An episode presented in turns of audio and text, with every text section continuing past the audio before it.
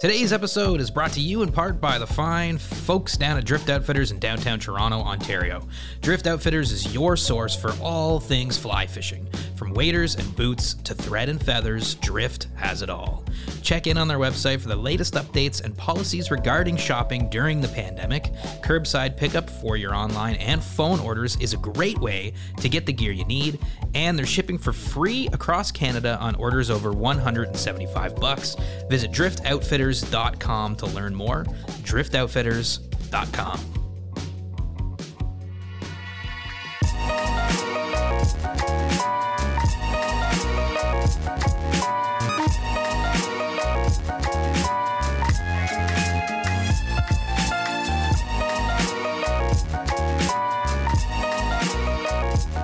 Hello and welcome to another episode of SoFly. It is, uh, looks like I'm looking at the dates on my phone. It's August 9th. Look at that. Uh, we're back recording another episode. Uh, of course, we got me, Mitch. We've got Yilma. Hello, everyone. And we've got Aldo. Uh, hey, everybody. And uh, we're super excited today because we're chatting about um, something we've actually spoken a lot about on the show, uh, which is the Credit River, a river near us here in our home waters in southern Ontario. Um, we're talking about it actually a couple days before we're doing a fish party here in Toronto, which we'll talk more about after too. But our last fish party was uh, was all about saving the uh, the brook trout in the Credit River. It was uh, the Southern Ontario Trout Opener Social, and this one's the money's going back to the Credit River brook trout as well for this. Um, so we're really excited to be talking with somebody that's doing a bunch of work to help protect the uh, the credit and the uh, the brook trout in the Credit River. We've got um, Andrew Horath, uh, who's a PhD student at Carleton University in Ottawa, Ontario, um, and a member in both the Fish Ecology and Conservation Physiology Lab and Socio Ecological Research and Applications Collaborative. Uh, you know, I'm, I'm, it's rare I say such academic things on the show, but uh, it sounds very incredible. Uh, his focus is on socioecology of freshwater fisheries, and he's interested in creative and unconventional ways to build capacity and resilience in Canada's freshwater fisheries. More importantly, though, he's a total fishing geek. Uh, and he's obsessed with fly fishing and fly tying, and he has been for more than a decade. He spends almost all of his free time chasing muskie, steelhead, and any other fish he can find to take his fly. Uh, as Andrew says, for better or worse, the lines between his work and play are super blurry. Uh, today, he's on SoFly. Andrew, welcome to the show. Thanks, Mitch. I should have given you uh, less of a mouthful in that intro. I'm realizing now. That was, uh, those are words oh. that I stumble over every single time I say them. So sorry about that. Hey man, it's super impressive. I mean, even though you know, uh, I asked what your how to pronounce your last name, I think I still kind of messed that up too. So, you know, so I've had a lot of coffee today. No sweat. uh, but yeah, it's, thanks for it's coming Howarth, on, man. right? yeah, you got it. Howarth. Thanks yes. for having me. I, I've listened to your podcast since uh, it came to be, so it's it's cool. Oh, no way. That's awesome. Why? That's awesome, man. Super excited uh, that you decided to come and chat because, um, yeah, we're, I mean, you know, we're all the stuff you've been doing. I mean, we've been talking about uh, to John. John's actually mentioned you quite a few times and, and the work you're doing on the credit. Um, so we're really stoked to be talking. But um, where, where are you calling him from today? Are you, are you in Ottawa? Uh, I'm actually in Oakville. I'm I'm visiting with my parents while I do some work on the credit. I, Oh, nice. I live in Ottawa these days, but yeah, this is uh, the best place for me to stay while I'm back here doing some work. Totally. Yeah. Not too far from the credit at all. Yeah. Uh, have you been fishing, uh, fishing a lot lately or like what's, uh, what's been going on? Too busy working? Uh, yeah, not a lot of fishing for fun. Yeah. Uh, this week I've been fishing for for science, I guess technically, although like that's a little disingenuous. It's still fun to be out, but uh, August I is kind of you know as far like other than the months where everything's iced over, August is kind of a slow month for me. So See, that's always so cool, though. You know, we have people on the show, they're like, "Yeah, I haven't really been fishing a lot for fun. I've been fishing a lot for work lately." Um, you know, I mean, that's Yeah. pretty pretty sweet. yeah, I mean it's about the only reason that I would be out brook fishing this time of year and this kind of heat would be for this and nothing Right. else. So it's Yeah. interesting. I'm never up there fishing brook trout at this time of year. It's a bit of a different game, but it's it's more the same than it is different, which I was kind of surprised to see. Yeah, yeah, no doubt, no doubt. Um, okay, well that's cool. We'll get we'll get more into sort of um, you know the credit and obviously your research and um, and yeah, like you say, fishing this time of year for work. Uh, before we get into that stuff though, why don't we just like kind of go back and, and start with how you got into fishing in general, and then we could talk about how you got into fly fishing. So how how did you get like what was your first memories with a, a fishing rod? Yeah, I, I so I spent uh, a lot of the time during summer when I was younger, like you know, five to ten years old, up uh, at my grandmother's house. She lives up north of Belleville, and Okay. Oh, so when I was up there, one of the things that you just did was fish. Um, everybody locally fishes. Uh, when you're hanging out with your cousins and your brother, you you go fishing. So for whatever reason, I liked doing it more than any of them, and wanted to do it all the time past a certain point. And then uh, I guess a little over 10 years ago, when I was sort of in my early teens, uh, we went on a family vacation to New Hampshire. And Right on. the type of fishing that you do down there is you, well, you fly fish for trout. There's kind of nothing else to do. Right. And that's just sort of how I got into that. And, you know, I went from wanting to be a bass master to uh, like, this is way better. like all of us. Totally. yeah. So I went yeah. Were you? Did you grow up in Ottawa, or I mean, I know you you go to school there now, but is that what you're from originally?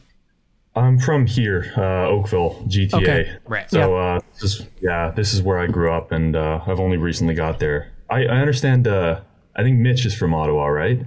Me Also- too. so is Aldo, yeah, both of us, and uh, too, right. yeah, yeah. So you Yeah. know, actually, I went to Carleton, but I mean, we fished around the university. Like, Yeah. there's such good water there to fish too. You know, Oh, yeah. so yeah, yeah, it was great. When I started up there, I was uh, taking tips from you guys on the podcast. I was you guys mention uh, Awesome. a, a spot or two, and then I'd go check it out. So Oh yeah, we're burning Yeah. spots and we're telling people where to go. And we're, it's great. But Well, uh, we're yeah. burning gar gar spots mainly. Yeah. If there's yeah, Hogsback Falls, gar, Oh yeah, yeah, telling there you. you go.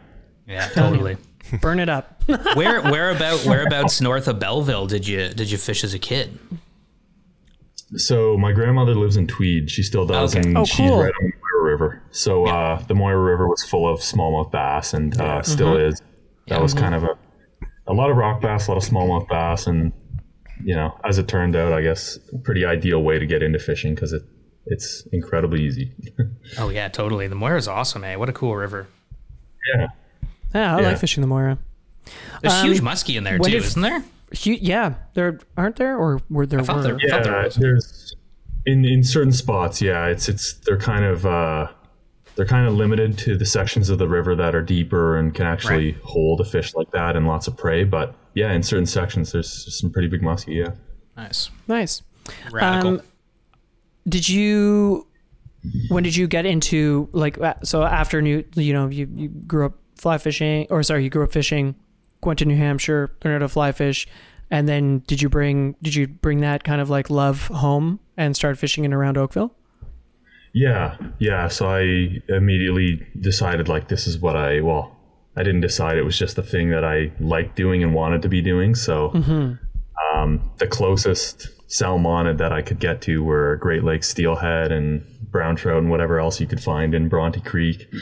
Uh, so I started doing that. Um, you know, spending summer fishing for smolts in the headwaters, that sort of thing, and then eventually realized that when you live in Ontario and you fly fish, you should probably fish for bass too. So it expanded to basically everything that was available. Was it a similar story for you guys? Like what, you know, did you, I don't know, it seems like a lot of people I talk to, it's, you start out fly fishing and it's all about trout almost because it seems like it should be. And then you, you know, oh yeah, no, you for fish. sure. Oh, fly fishing's totally like that. I mean, like it was like that for Aldo and I in a big way, you know. I mean, I think it was right. For like sure. growing up in No, Ottawa for sure was it like was, yeah. warm water fish, pike, bass, that Right. kind of stuff, and we were looking for trout, and we had to go to upstate New York to do it. You know, like we had to drive a little bit.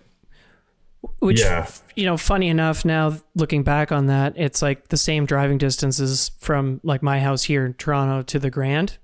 So Yeah. like what seemed like a far drive back then is is pretty typical. So actually, if you grow up in Ottawa and and you're you know willing to go to upstate New York, I, I think you know it's it's um and to to get that trout stream fix, you know, it, it's not really um that hard, you know. But but like you said, like I think um you know, it's pretty typical, I think, for people from Ottawa too to want to be a bass master because there's there is so much bass fishing in around Ottawa, and there's so many tournaments in around Ottawa. Like my neighbor, like Yeah. um, my neighbor was a tournament angler, Yeah. and you know that's kind of what got in a way me into into fishing. Like he would come home with like, you know, if they have like 400 million rods, and he would like just give me the rods he didn't need. It was like it was like the best neighbor ever. He would come Yeah. home and like with a box of like I'm sure just lures that were given to him, you know. And and rods are given to him. He's like, "Ah, I'm not going to use this. Give it to this stupid kid. but yeah, and then, then like you you you you you know you learn that you know bass fishing is pretty awesome and and and that trout doesn't have to be everything especially because our summers get so hot and of course even hotter now Yeah, yeah, yeah. Yeah. I think uh, you kind of learn to go with the flow a little. Huh? So what got you into sort of you know what you're doing with academics? Like was it fishing that kind of got you into wanting to pursue that? Yeah, definitely. Um, I went to a liberal arts undergrad school and had enough freedom to sort of, you know, start to veer toward the research and the topics I was interested in. And fishing was the obvious choice, um, or, you know, fish. I guess Yeah. uh, fisheries would be more accurate, but uh, fishing is definitely where the interest comes from. Yeah.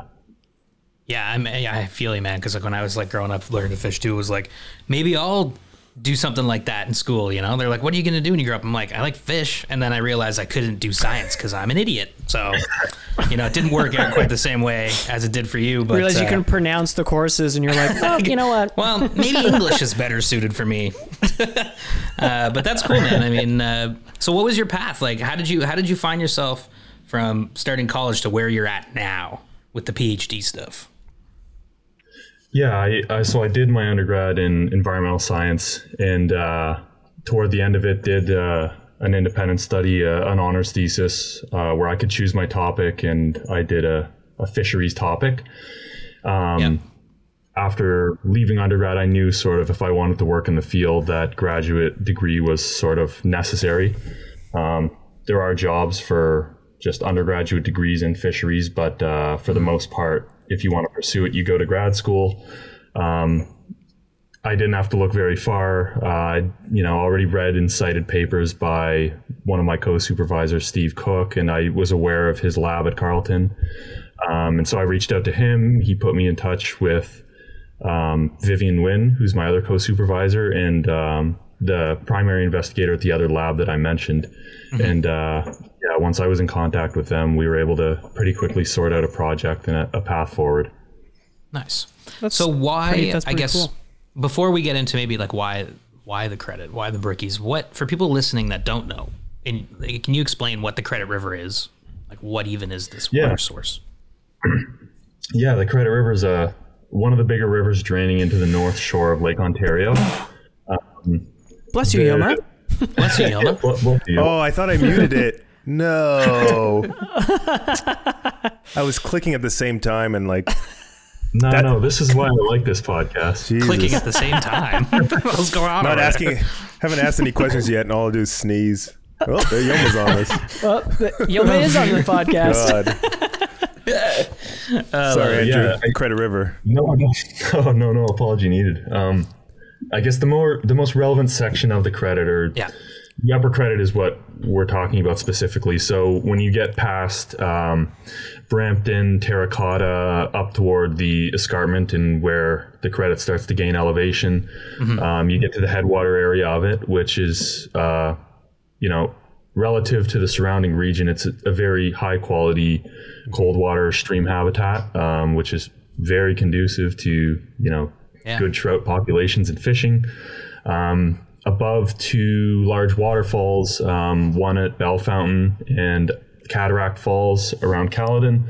You have populations of relatively unaltered wild brook trout that have existed there um, as long as people have been around on this continent. I love that. Um, they provide, you know, a really good opportunity and setting to study brook trout, um, you know, in the region.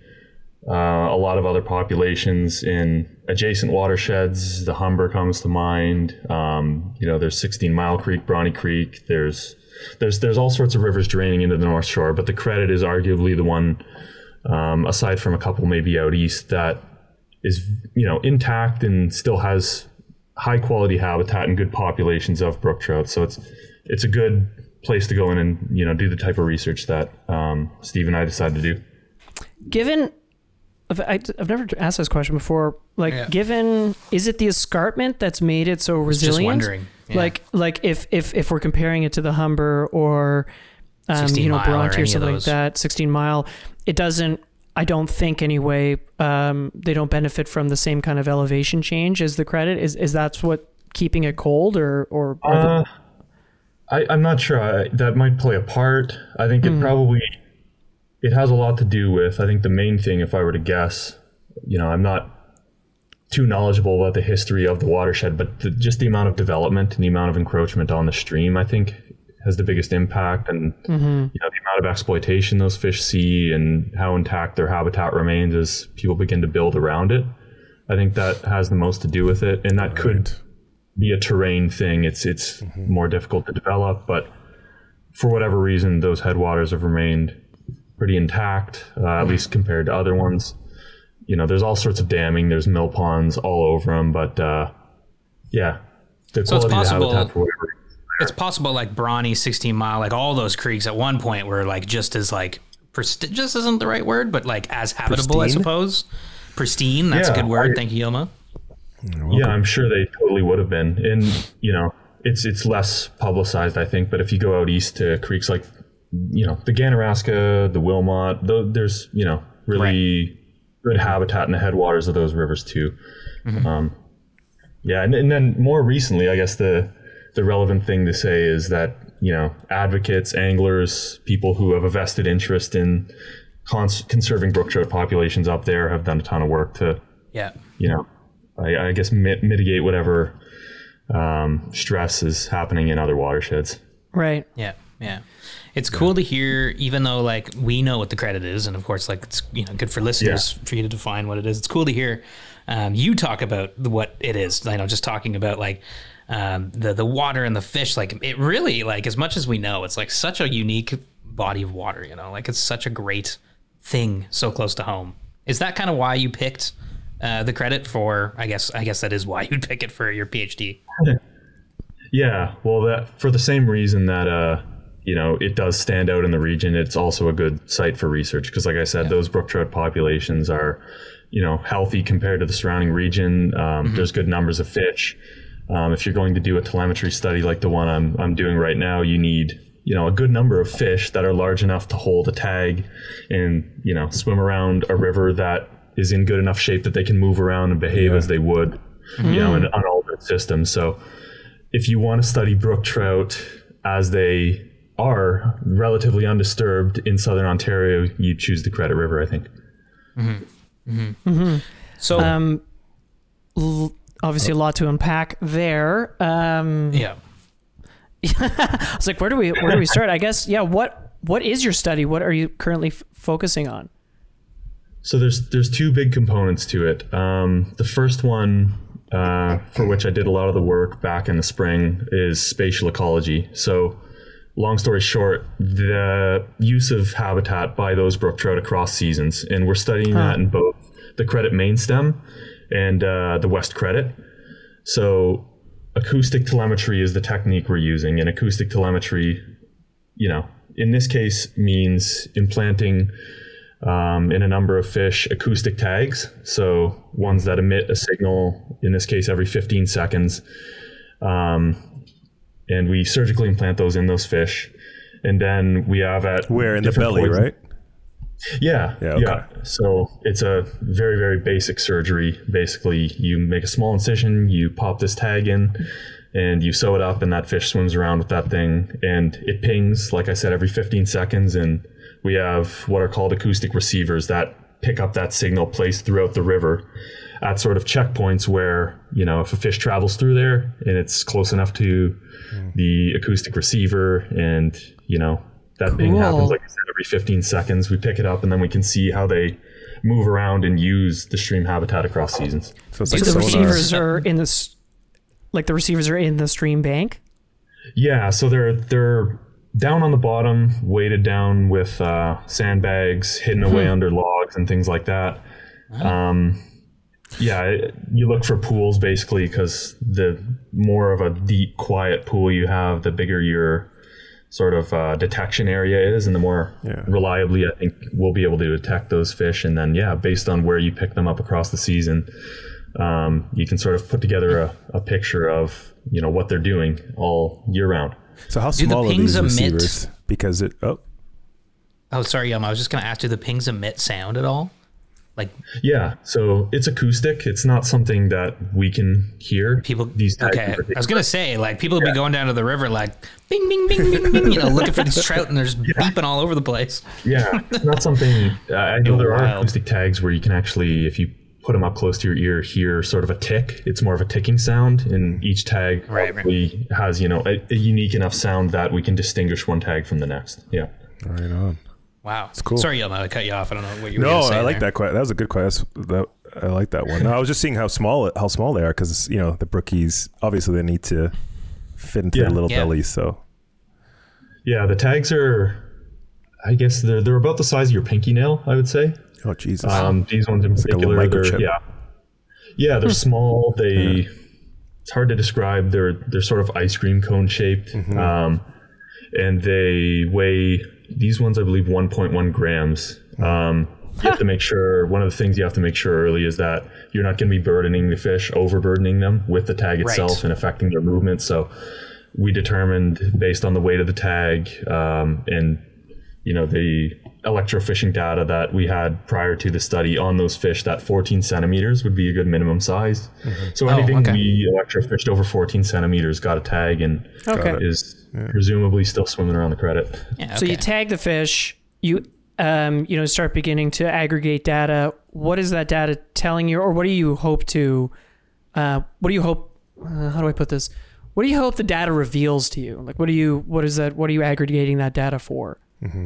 So it's pretty exploratory in this case. I don't have a lot of specific hypotheses I want to test. Um, basically, I want to see how they use the stream habitat across seasons. Um, you know, what's really important for them, for example, in the peak of summer. I think that's the most interesting period. Um, that's sort of that environmental limiting factor, I think, to brook trout in the region is increasingly becoming, you know, summer and the most stressful period they're in. And so, you know, example of a question I'd really like to answer is where do these fish go in the summer?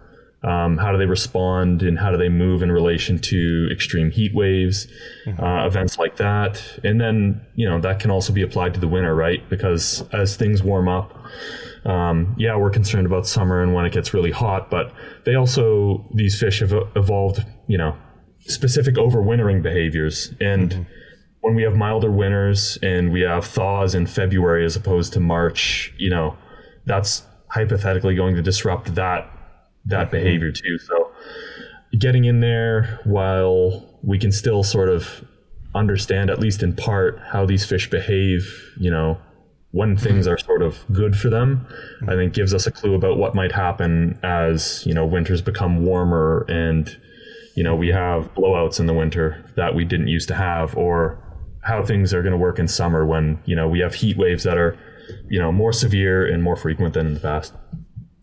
Ah, okay.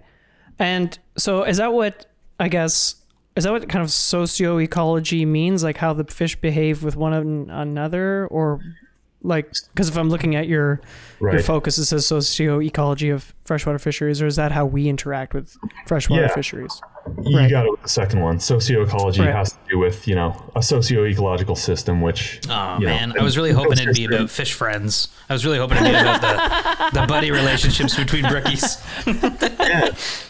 Well, funny love enough, that. uh, yeah, there one of the papers on credit brook trout that that is out there was done in I think 1987, um, and it has to do with their habitat use in winter, and uh, uh, one of the main findings is how gregarious they are in winter and how much they'll group up and hang out together. And Oh, that's fun. Oh, be more nice. social. Yeah. So, interesting. Trout party in the winter.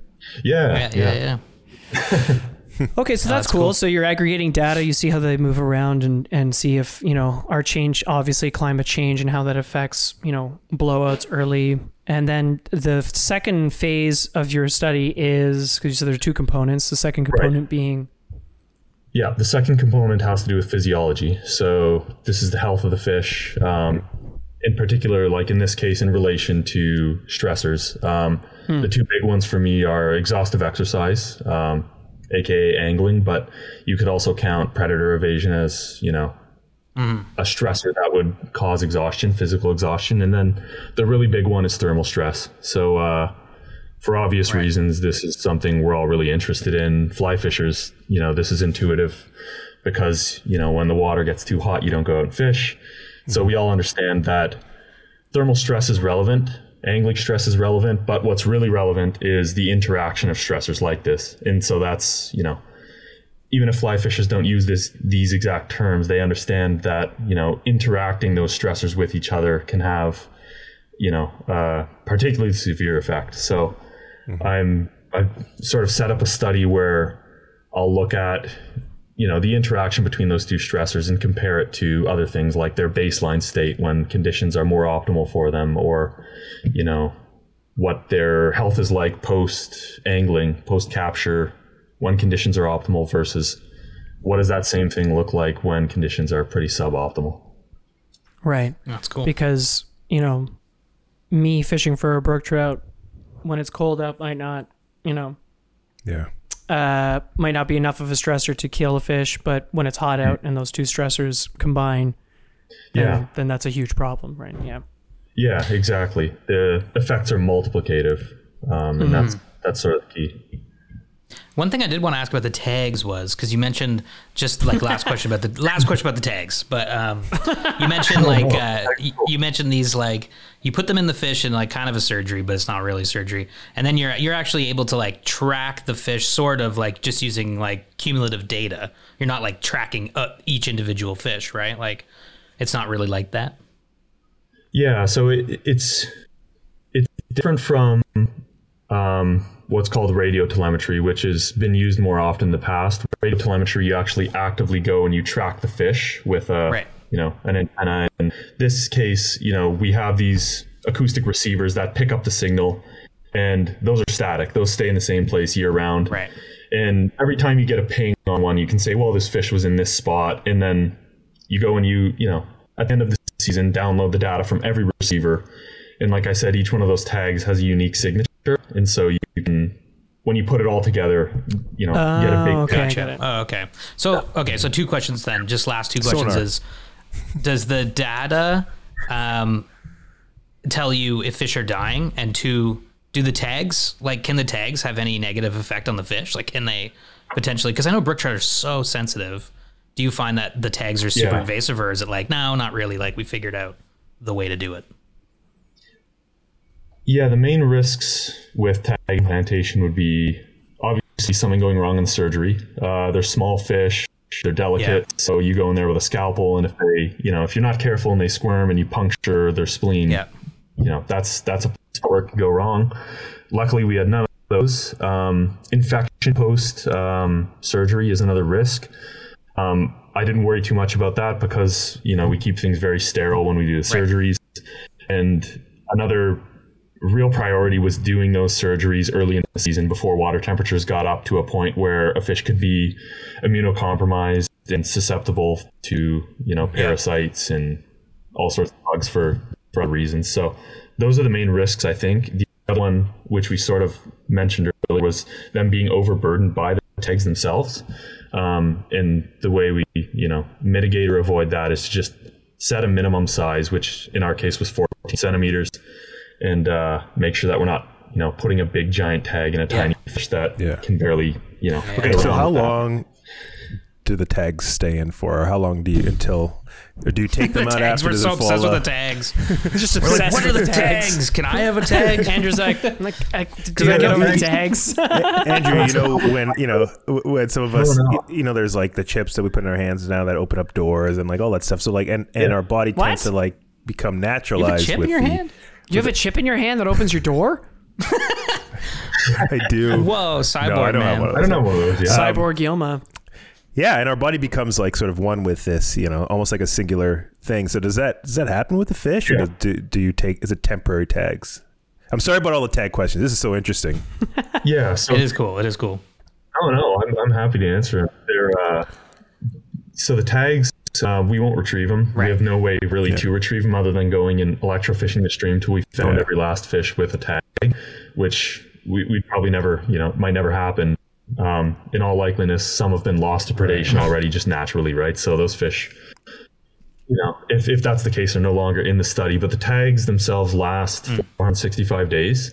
Um, these ones in particular, the duration depends a little bit on the tag size, right? Because a bigger tag, you can have more power, and you can, you know, like there's some of my colleagues are doing uh, telemetry research on muskie, and a muskie can obviously carry a big tag, and some of those tags Wow. last nine years. Um, in this case, you know, they're brook trout, and we want them to ping every 15 seconds. Right. 465 is what we get out of them. Wow. Okay. Um, okay. I swear this is the last tag question. I swear this is the last tag question. What color is it? How it? many fish did you tag? I think you said it earlier, but I missed it. I missed it. How, how many? How many did you guys actually do the surgery on? So we had 65 tags. We put uh, 33 in fish, the main stem, and 32 in the west credit. Okay. Very cool. Okay. Cool. Okay. Everybody's Okay, good cool. with the tag Yeah. questions. We're all we're all tagged out. Tags are good. I'm good. Okay, yeah, I've so you've got all you've, out. you know uh, I guess out. you could say you know um, what are the you know you you you you you performed the study over how many years? Uh, so, like I said, the tags last 465, and then it's a matter of how long does it take to take that data, process it, and write something up. But I would say roughly, probably something like two and a half years Right for the entirety of it. But I'm just finishing up data collection on the physiology portion, which I'd like to start analyzing um, this September. So.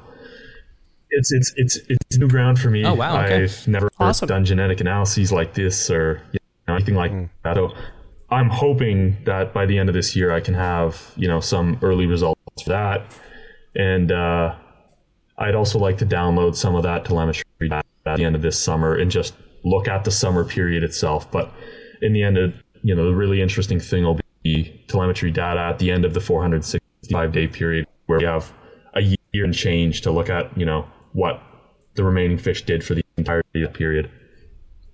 Cool. Very cool. Um, the hypothesis is on the edge. Can you explain that a little bit? Right. yeah. So brook trout, I think, are a very prime example of an sort of on the edge species um, here in southern Ontario, at least. Says you know because of climate impacts and development um, exploitation that comes with having large populations nearby. These brook trout exist at you know the confluence of all the major stressors, all the things that affect brook trout in a negative way, sort of convene here. And you know we've lost populations of brook trout in the region to exactly that. So um, the fact that they're sort of at the southern end of their species range and they're faced with all of these other you know more acute impacts from anglers um, but more you know land use i guess is the bigger one um, these fish are on the edge in that sense where as things you know become worse for freshwater fish in the region these are going to be some of the first ones to tell us Right. you know what's going on right like sadly enough they're they're some of the first to go right like we're not going to lose smallmouth bass in southern ontario anytime soon but we're at risk of losing brook trout if things go in a particularly negative Right. direction yeah, exactly. Yeah. Yeah. It's very sad. So what are you hoping Yeah. for? What What are you hoping for your work to kind of inform, and what are you hoping the outcome of it all to be? Like, save the brook trout. I'm, I'm assuming. Yeah, well, I think understanding more about brook trout can only help us conserve them. I think uh, Well one of the things that I find sort of bothersome, you know, a- anytime I think about it, is the fact that our capacity in the resources that are available for conservation and fisheries management are just so limited um, for both legitimate reasons and you know reasons that I would sort of consider legitimate. But the fact is, we don't have much to work with, and so the more we understand, the better we can use what resources we have, and the better we can spend our time and effort trying to conserve brook trout. And yeah, I think there's all sorts of things that can happen. You don't really know until you get the results, but providing managers with a better understanding, for example, of stream brook trout can help them, you know, tailor what they're doing potentially um, to better conserve brook trout and to regulate more effectively.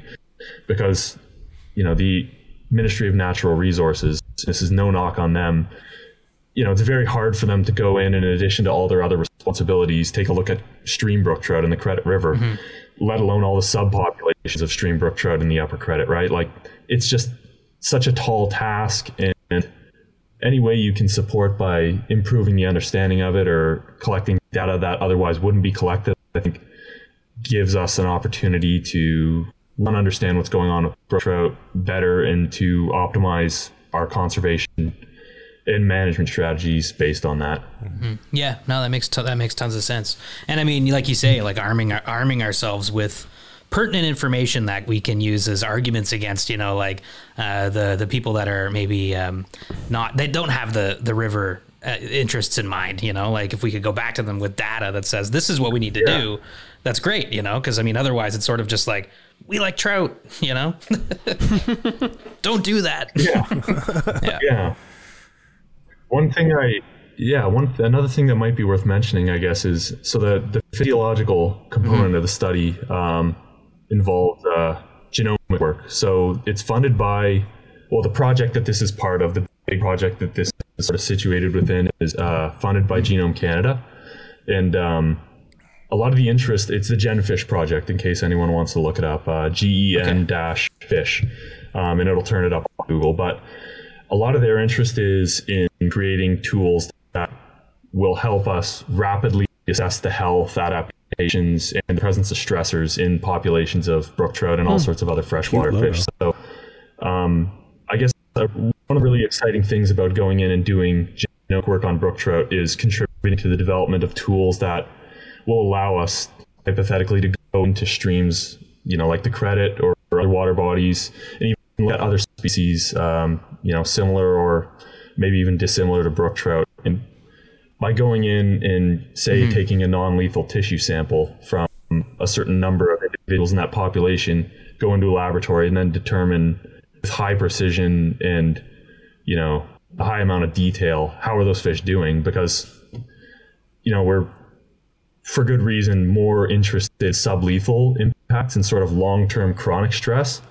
And uh, it's hard to study that i think is one of the issues. Um, it's costly it's not efficient and there's just not a lot ways to do it but i'm excited and i hope that some of my work will contribute to the development of tools that allow us to go in and get that info that we typically just don't get these days but technological change is making well it's bringing it within reach i think is accurate Yeah, that's wild. That's wild. Like that kind of um, unlocking that kind of like opportunity for us. It's super cool.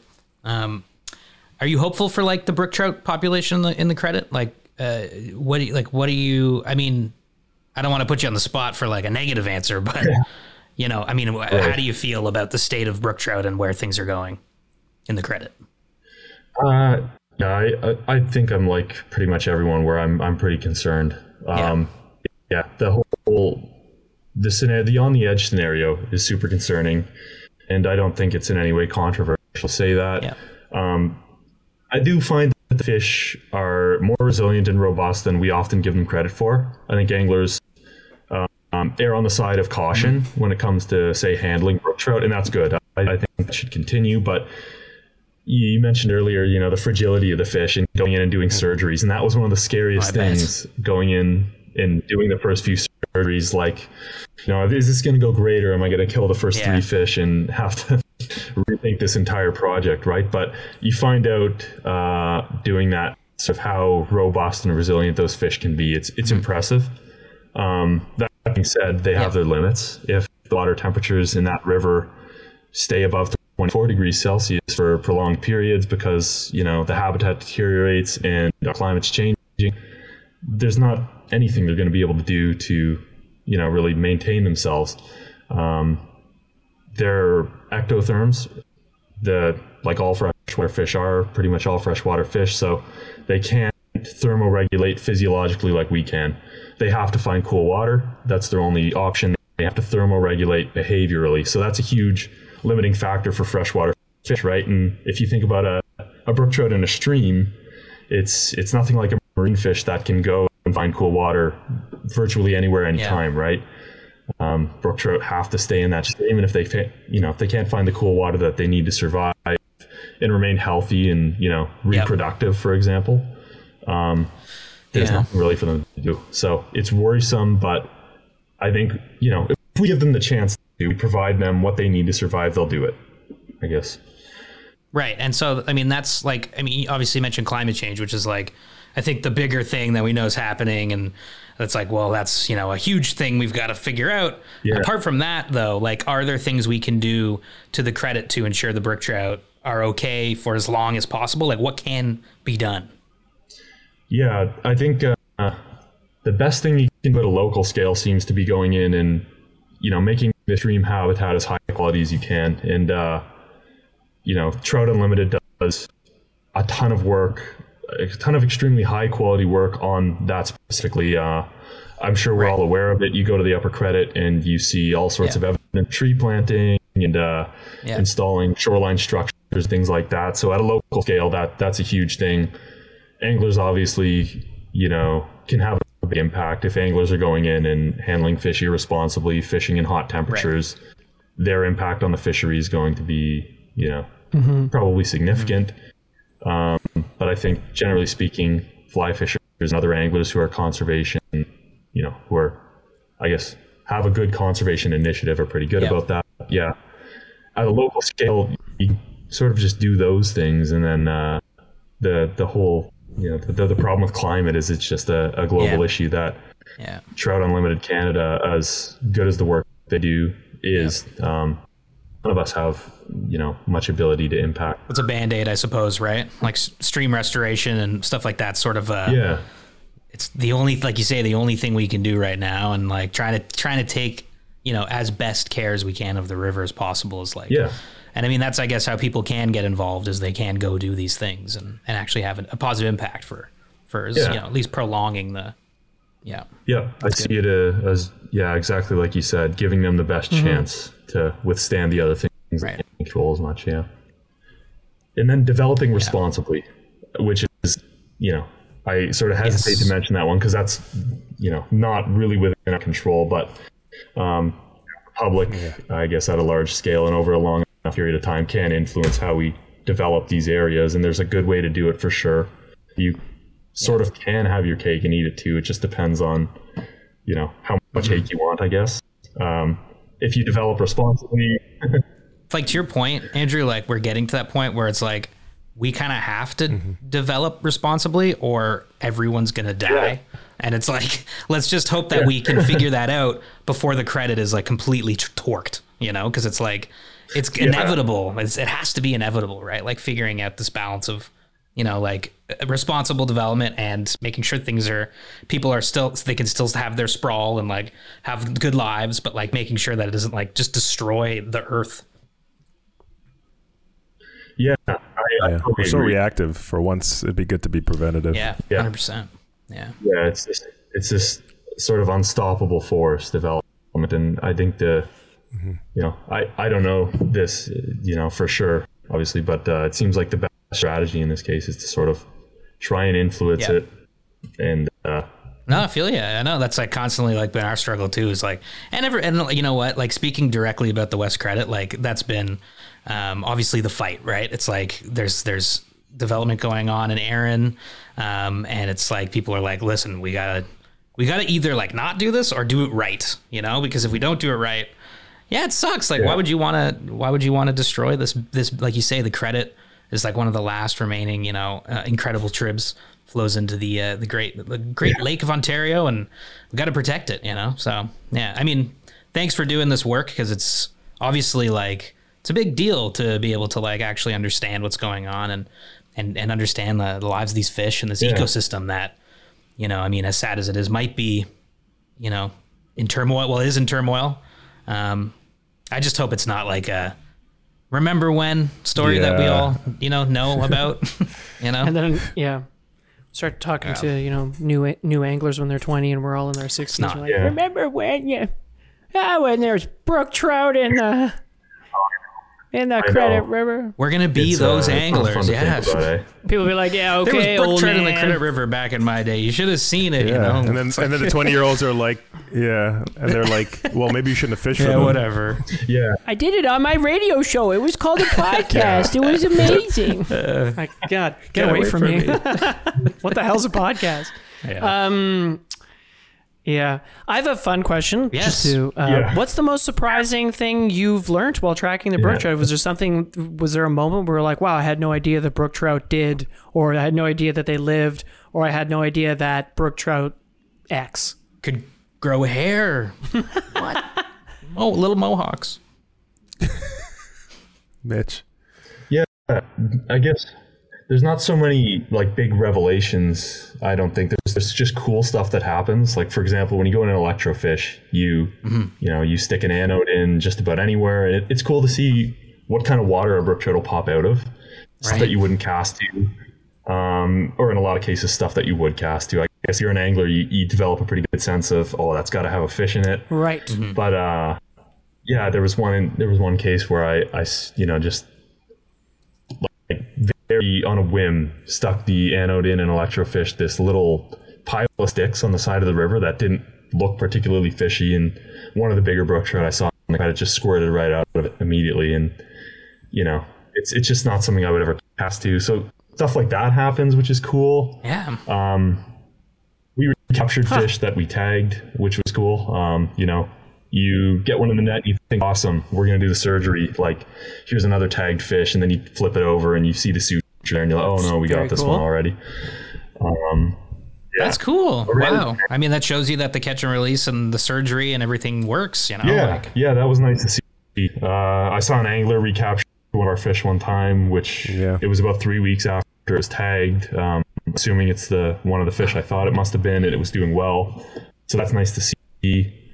Um, you find awesome. out how big the brook trout in the area are, you know, right. which there are, you know, nice big brook trout in the upper credit. Uh, Yeah. it's stuff like that. No, no major revelations, but we'll see what happens when we download some data. Hey, small wins. I love it. Yeah. I love it. That's yeah, I'm excited to hear about the data and like what what you learn. It's gonna be really cool. Um, okay, well, we do uh, uh, segment Mitch's Fishies Five at the end of every show where we ask every guest the same five Whoa, questions. we're there already? We're there already, Elma. Yeah, Oh, no, man, it's been time- almost an hour. Time flies when you're having fun, fishy fun. Oh, hey, hey, Andrew. Time flies when you're having fun. hey, okay, there's cool. Um, Yilma, very interesting. Next. Yilma Campbell, everybody. Yilma Campbell. Elma Campbell. He'll be Uh, here why all don't you go sneeze again, Yilma? Why don't you Try go the sneeze? veal. Try the veal. He'll be here all week. I can't believe I Um, sneezed at this. I mean, I really pressed that button. Okay, sorry. Go Okay, ahead. it's all good, man. So I, I believe you. Okay, so the number one, the number one, the first question at Mitch's Fishies Five is, what is your favorite fish and why? It's got to be brook trout, right? Can you imagine carp? It's like what the hell? Yeah, it's like picking a favorite kid. I, I guess uh, I almost have to say brook trout now, but uh, I guess a more truthful answer would be steelhead. I really like steelhead. Um, I've spent more time fishing for steelhead. Uh, uh, yeah, I, I- you know, it's it's kind of weird to say that, I guess, and have done basically all your steelhead fishing in the Great Lakes. But if I had to pick one, I guess maybe that would be the one. But uh, Yeah. again, it's like picking your favorite kid, right? Like I don't think any of us can. Um, I don't know. Do you guys have a clear cut favorite? And, I think we all have at one point said, you know, favorites. Um, yeah, I get it, you know, but I mean, I hear you. I mean, like we just like catching fish, right? Like they're all great in different ways, right? Yeah. yeah, yeah, yeah. right. I can confidently say bonefish if we're going to say saltwater fish, like easy, Okay. easy front runner. And that's more to do with like just chilling out Beautiful. and walking a flat. And there's just something Right. about that that's, that's nice. But then it's Yeah. harder with freshwater fish because, uh, you know, um, even this year when we went, you know, we were lucky enough to go to Lodge 88 and, um, uh, you know, they have brook trout fishing and pike fishing. And we went half a day brook trout Yeah. fishing. And we were like, you guys want to go catch some pike? You know, because Yeah. it's like you forget how fun, you know, a certain species is or something. And, you know, and, and then every time this time of year comes around, um, Yeah. you know, I'm always like, "Ah, I guess I'll go bass fishing. And then the first time one hits a popper, I'm like, you're right back in. You know, like so it's a good point. It's hard This to really hard to pinpoint. I will say one thing though. I, I hope there's a day where Great Lakes steelhead anglers ha- stop apologizing for liking that fish. Totally. Like there's this stigma that it's like this this like it's it's Yeah. it's lesser than It's not steelhead the West Coast man. fish, and it's like like I need everybody to realize that the fish didn't put themselves there. Somebody else put them there, like humans put them there, and then, then they adapted and Yeah. evolved, and, and a Great lot Lake of steelhead's you know, an awesome groups- answer. It's an awesome answer. Yeah, like, they're such a I- fun You know, fish. like wear wear that badge with pride. Like they're Oh, an yeah. amazing fish. If you have a problem catching eight pound rainbows, um, you know that have evolved from a, a strain of steelhead from the west coast, then I don't know. You're no fun to me. See you on the river, never. You know what? Like I'm over it. I'm over this. I'm over this. I'm over this. Like it devalues the fish. It. it I think these fish are amazing. Like what a, what an amazing fish. You know, especially the ones around our our home waters. They're not stocked. You know, these are naturalized fish. So Yeah. like what a what a what a great success, success story. So poetic, Aldo. the fall fishing, you know, fishing these like rivers here in southern Ontario in the fall, like it's the best. Such a vibe, you know. I love it. Like it's such Yeah. a cool. I'm a thing. Great Lakes steelheader and I'm pissed off. I love it, man. great answer, man. Steelhead's a great answer, Andrew. It's an awesome answer. Um, okay, number two. Number two. If you could fish anywhere in the world right now, assuming it's the best time of year to go, where would you go and why? Why? I think I would go. Sorry. There's a bunch of West Coast. Son of a bitch. Yeah, well, I, you know, it's, it really contradicts. Uh, I'm just kidding. I'm kidding. I'm kidding. It is beautiful out there too. yeah, I, I, I would love to go out and do some genuine Pacific steelheading for a big summer run fish. Um, probably somewhere on Vancouver Island. Um, I guess you know, right time of year. Uh, like I guess I, I would also have to add the caveat, like in addition to it being the best time of year, that the run has to be in good shape because that's Yeah. yeah, a lot of those runs aren't doing so hot, but I would love to go fish one of those runs when it's you know in a good year in good Yeah, conditions. yeah, yeah, that's great. That's a great answer. I mean, I totally feel you. Out west for for steelhead would be wicked, be awesome. Um, I love it. Okay, number three is what is your best or favorite fishing memory? One of your best fishing memories ever. It's a big Oh, one. that's tough. That's tough. There's so many over the years. small You know? one. Yeah, I can throw in a recent one, which I'm sure will stay Yeah. with me a while, but it's fresh in memory. Um, I was fishing the Ottawa River right by my place Nice. in Gatineau. Uh, that's where I live. I, I'm actually across the bridge. Um, but I'm able to, Yeah. you know, within five minutes go and chuck my little inflatable boat in the Ottawa River. You know, as it happens, that's a good little spot to fish pike, muskie, walleye. There's a whole bunch of stuff down there. And to give you some background, I'm having an awful year muskie wise. Uh, I've caught a few fish, but I've had a ton of just dead outings, I guess, as often happens with muskie. And uh, yeah, I was on probably close to a month long drought. Went out, you know, hoping to maybe end that. And uh, fished one of the better spots very thoroughly and was getting ready to leave. Um, and, you know, I'll cast my full line out and then just reel it in to get my fly back on the reel at the end of it. And the classic, you know, mistake you make muskie fishing is not figure eighting with commitment, in which case, you know, I'd cast this one spot a million times, but something about the burning, the fly in retrieve, you know, while you're getting it back on your reel, I guess got one fish go. And I put my rod down beside me in the boat. Um, you know, after burning it back in on the surface, like, you know, some sort of weird topwater lure. And as I put the rod down in the boat, I stood up and I started to pull my anchor and probably a 45 ish inch fish just smashed the fly on the surface with my rod sitting on the bottom of the boat and just picked Big it up. and fish, man. That's a big fish. They will The do most- that. you know, crappiest hook set. And yeah, blew the only chance I had in a month. in That's last okay. Sorry. couple Hey, that's the way it goes. Everyone's blown it. That's the way it goes. At least muskie. you connected with a muskie. Like, geez, man. Like, I, Yeah, it, like, fish long enough, you know, you yeah, tend it to was blow a big it. fish. Uh, yeah, I yeah, blew it. yeah, that's true. Yeah. Um, Love it. Nah. But I Yeah. will say, uh, you know, not a whole lot of those answers come from the Ottawa River. Yeah, So tough. me personally, I like that story a lot. Yeah, That's true. Hundred percent.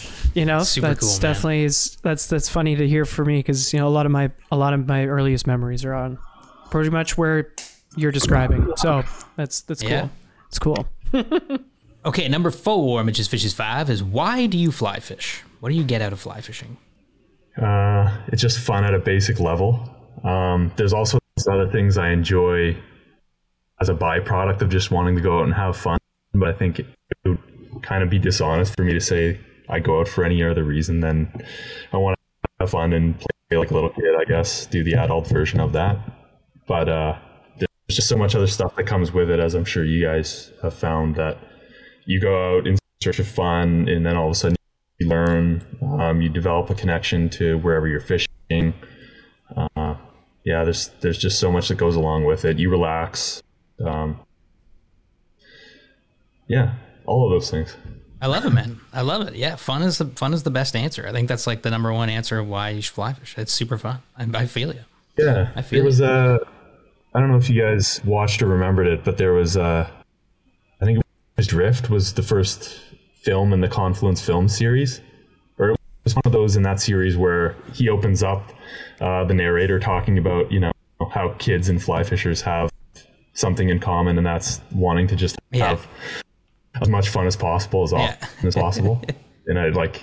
I couldn't agree more with that. It's it's really like a, a youthful thing, I think. It's awesome. It's totally, and it's like, what better reason to do anything than just fun? You know, I mean, that's what life is. Just go have fun.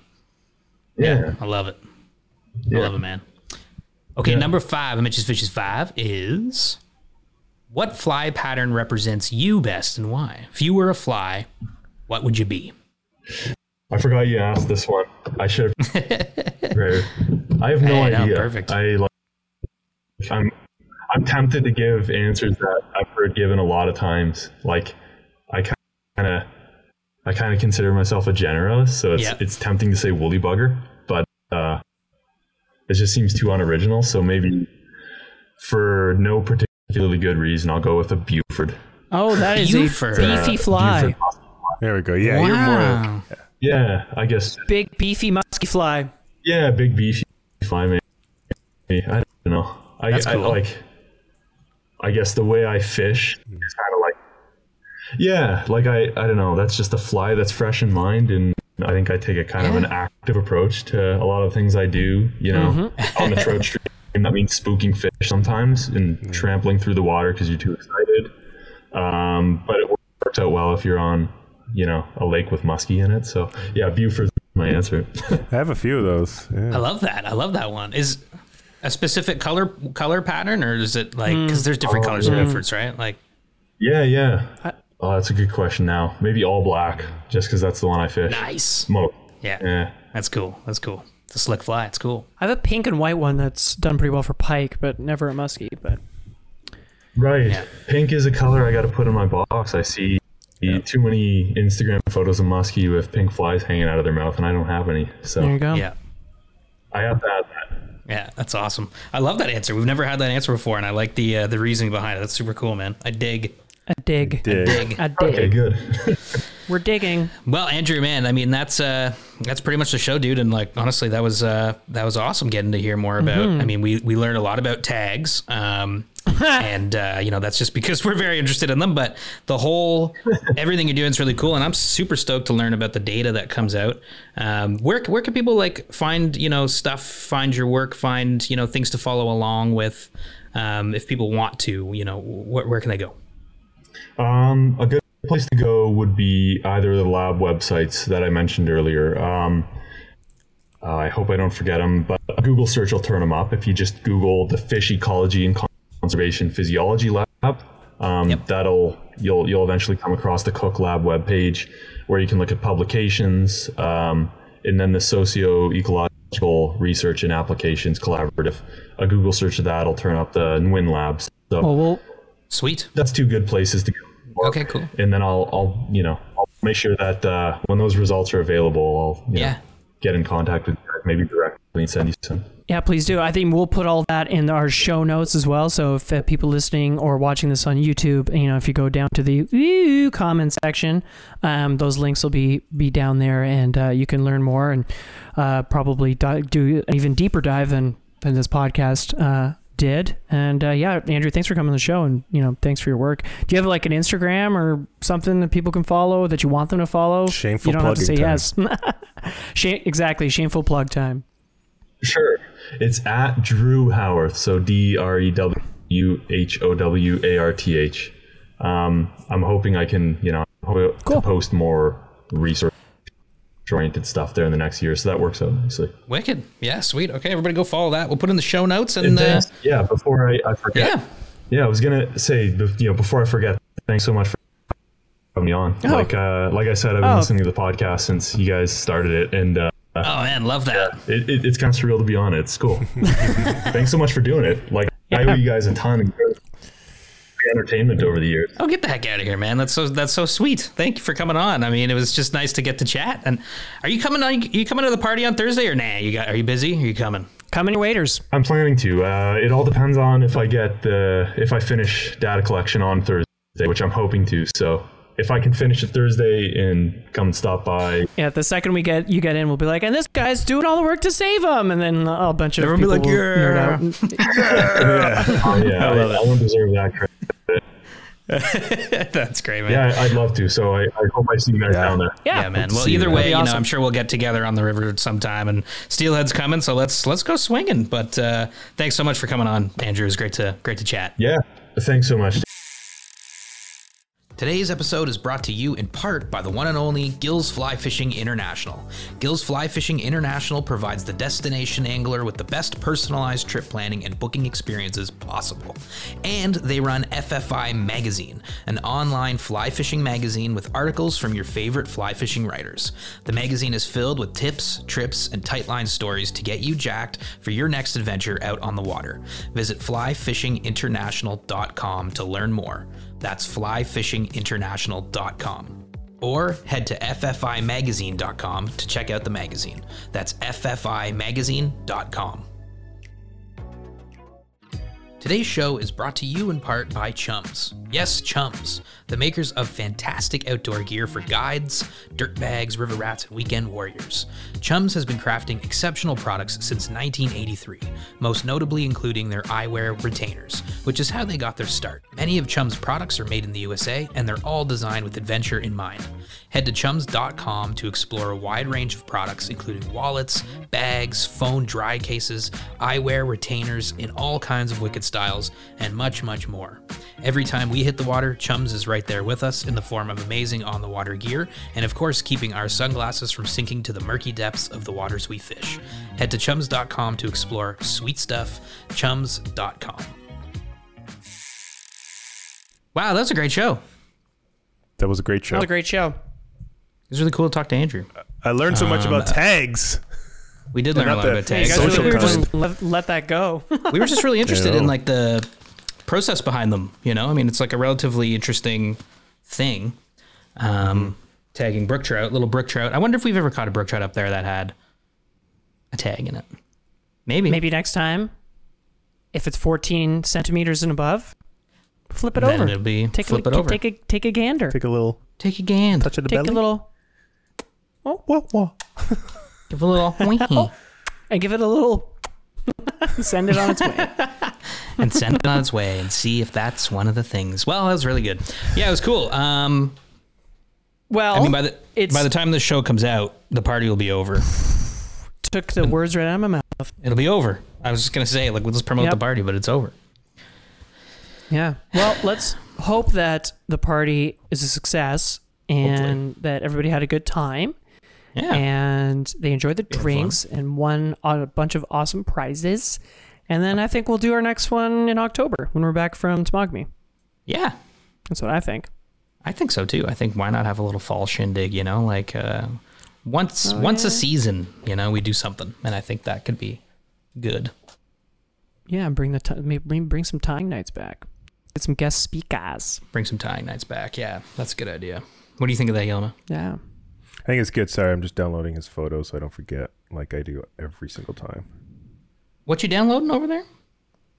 Um, Andrew's Andrew's photos for the episode image. Get the heck out of here. Are you serious you right now? Get the, get the Yeah, heck I'm on time outta for Did you switch to? Bell Wi-Fi, uh, Yelma, or are you still on Rogers? Well, well, Bell Wi-Fi. Well, firstly, I lied to you. Uh, secondly, Bell Wi-Fi. Bell Bell doesn't go to our uh, our building, unfortunately. So I should stick with Rogers. You're belding. Yeah, Hmm, so you're still in Raji. Yeah, that's I'm still in Raji. Uh, Raj. great, great download speed. Uh, upload is 25. Unfortunately. 25 megabytes? Yeah. it's the internet show. It's the internet show. Honestly, I can't figure this out. And you know what? Another thing has been bugging me about internet? Cell phone service. Have you noticed this? I get like two bars downtown Toronto. Although we were talking about this. Yeah, we we were What's complaining that? about this. We've uh, I don't know, man. It's whack, is what it is. It's whack. But it's like Well, you pay when I 100 was bucks a month sh- and you get bad service in the was middle of the city. when I was shooting at the um you know at the Raptors games and stuff, like I was outside downtown. Yeah. How can you can you get more downtown than beside the CN Tower? I don't think so. I don't think so. It's I don't think so. Bree's looking at me like, what is this podcast even about anymore? And uh, Well, I can tell you, people uh, listening are probably feeling very, if they're Canadian, they're probably feeling the exact same way. You know, it's yes. just crazy. Anyway, It's crazy. CN Tower is the biggest cell phone tower we got in this in this these here parts, and I'm Yeah. getting LTE and no bars. What's with that? 120 bucks a month. Pff. I have Finally. I have 3G. Yeah. No, I'm joking. I, I have I have 5G. You have 5G. Great joke. I have LTE. I'm on LTE all Um, Okay, what the else time. has I been don't- I don't what have else has been 5G. happening? It's it's August. What's what's been happening? Yelma, we had a f- super fun float the other day with speaking of co- speaking of our parties. Yeah. Uh, Who'd our- you guys go out for with? The inaug- yeah, we went out with uh, Mauro. Yeah. He was the squirmy wormy derby champion from our from our Southern Ontario Mauro. Trout Opener party. Yeah. and uh, you know, we had a super fun day. It was uh, we went out. Matt Martin, um, you know, brought brought the raft out, and we floated uh, the Nottawasaga and caught some bass. Actually, Caught Yilma, some. you caught a really nice bass. Well, firstly, Got- you nice one. oh, you lost two pike that were oh, buddy, that was exciting, man. Huge But- fish. On his on his butter stick. Really? They were big? There's like this. Yeah. Oh, dude, there was this. So there was one this one little run. You know, it was Yeah. like a little back eddy. And I I'm knew there the was water something master. there. Yeah, there could not not be something Yeah. there. And like little back eddy, the rain's just starting to drizzle. You know, I'm on the water master. Those guys are in the, M- Matt's raft. So I go out and I walk, and I put my popper in the corner with the little back Yeah. eddy because it's like it's got to be bass there. It hits the water. A pike comes up. Boom. Not that nothing nothing too big, you know, but still Yeah. super exciting. Cuts the line mm-hmm. immediately. But I happen to have some wire bite on me. And remember, this is like a hammer handle kind of pike. So I'm, Right. I'm on my five weight butter stick. So I'm like, oh, let's pop the wire bite on me that I just have so happen to have and see if this fish will come back because I can handle this fish on that rod, no problem. So I put the thing, yeah, yeah, yeah, get back into the run. Three pops in, like I cast right downstream and I'm working it back to me. It's like boom, boom, boom. Uh, like 30 plus inch pike, fucking like great white sharks out of the water for this pop, this popper, and I'm like on, but Oh, I'm on a five weight. I'm on a seven and what is it, an eight foot five. this thing is like doubled over, and I'm just like, uh, Did you mention Yeah. it was the Rio popper? oh, it was a Rio Products popper. Which Rio Popper was it? I'll bring it for oh, you. One man, sec. now I gotta, now I gotta look up the name. Duck Norris? No, not the Duck Oh, Norris. I, I, I know couldn't which one turn it is. I have I have some of these actually in my it's- box. It's, they're pretty cool. They they displace a lot of water, which I really like. I think they were um, part I of the have- signature tire series, weren't they? I have no idea. Rio's About got the signature tire series. You know, that's who should come up and do some tying nights. Yeah, Are those signature tires? That'd be kind of fun. that would be super fun. Are you kidding me? Um, hold Are we on, not I'm looking looking at their this? site right now. I am Oh, looking sorry, at this. Mom. I'm looking at uh, Yeah. the Rio PTO popper. Nice, nice, nice, nice. The Rio PTO popper. Three three bloops in, bam, big Yeah. fish. And I'm like, and at that point, I'm like, well, I don't know if I'm trying to kind of just horse it in with my hand, like I've got the line on my hand. Mm-hmm. You know what I mean?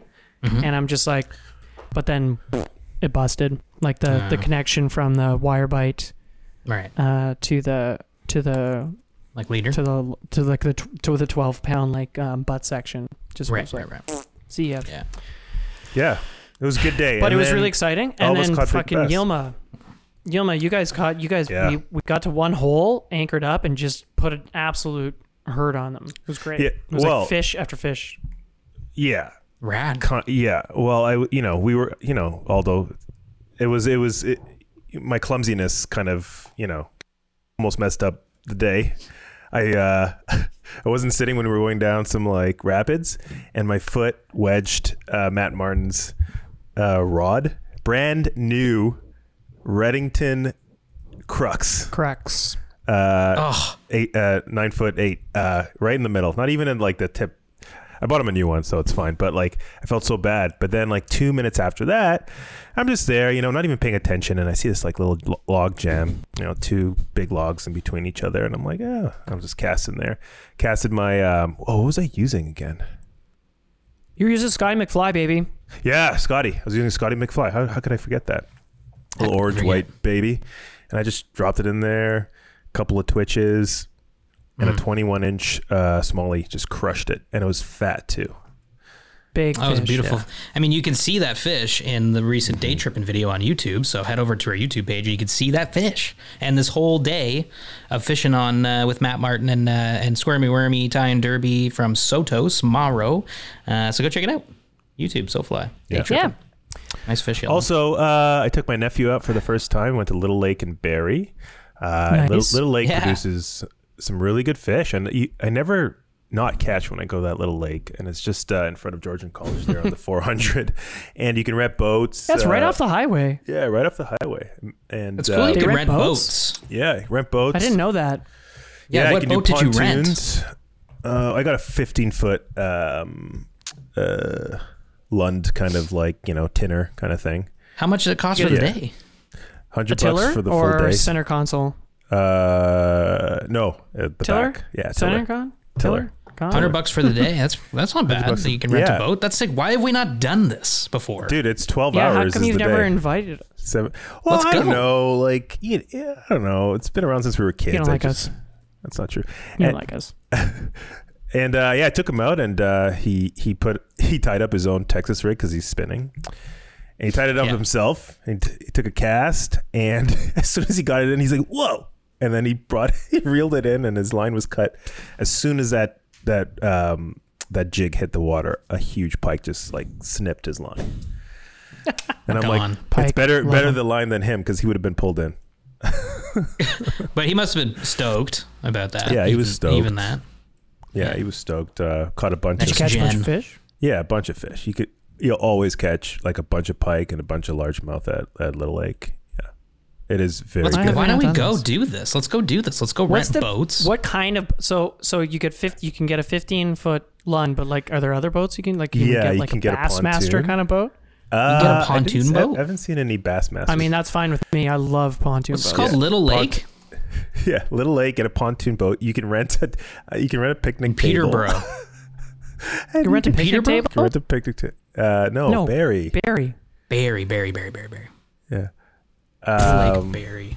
you can rent uh, canoes. Mitch, you can bring your kayak out there and just fish. There's lily Oh, pads. yeah, that would be good. There's little channels. I'm channels. gonna rent a where the pontoon boat are. and cruise all day, guys. Are you kidding me? Boat just rentals. fun. This It's is just sick. fun. day. And everybody's super nice out there. everybody's super nice. brother. I'm gonna cru- I'm gonna cruise all day. 170 bucks for the day to rent a pontoon boat. Oh man, look at these things. These things are wild. Yo, bro, I'm gonna I'm gonna go cruise all day. day. Look at these things. They're like wooden rafts. I think they built them themselves. Oh my god, this looks. We should go rent four It's and have fun, a competition And race. Yeah. and race them. Yeah, absolutely. with our thoughts. Um, yeah. uh, so that's cool. That sounds like a really nice day, actually. And then Yeah. I was in Awesome day. Temagami with Bree, the love of my life, and uh, we we went did some backcountry camping. Gorgeous. Escape the heat for more different types of heat. it was Yeah. hot. It was hot up north. It was just as hot. It was crazy. But you know, caught some bass. Was a good time. Yeah. The summer of bass, everybody. Summer of Bass. That's for sure. Yeah, I can't wait to see those pics from Little uh Blueberry. You went to Blueberry, right? No, no. We Oh. went to uh, Wasixina. Wasixina, yeah. Cool. There. Wasixina. Yeah. That's pretty much that's the that's the SoFly update, right there. How many that, you know, horsepower on that boat, Yelma?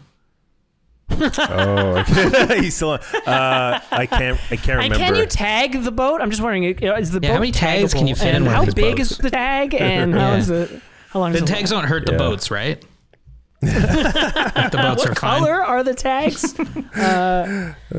Oh, boys. All right. Well, that was a good show. And Andrew, thank you so much for coming on. And um, let's have fun on Thursday. I mean, if we're listening to this, we'll know if we had fun or not. But I can't imagine we're not going to have fun. I mean, it's always a good time. So um, I mean, Yelma and I are bartending, so that's going to be hilarious.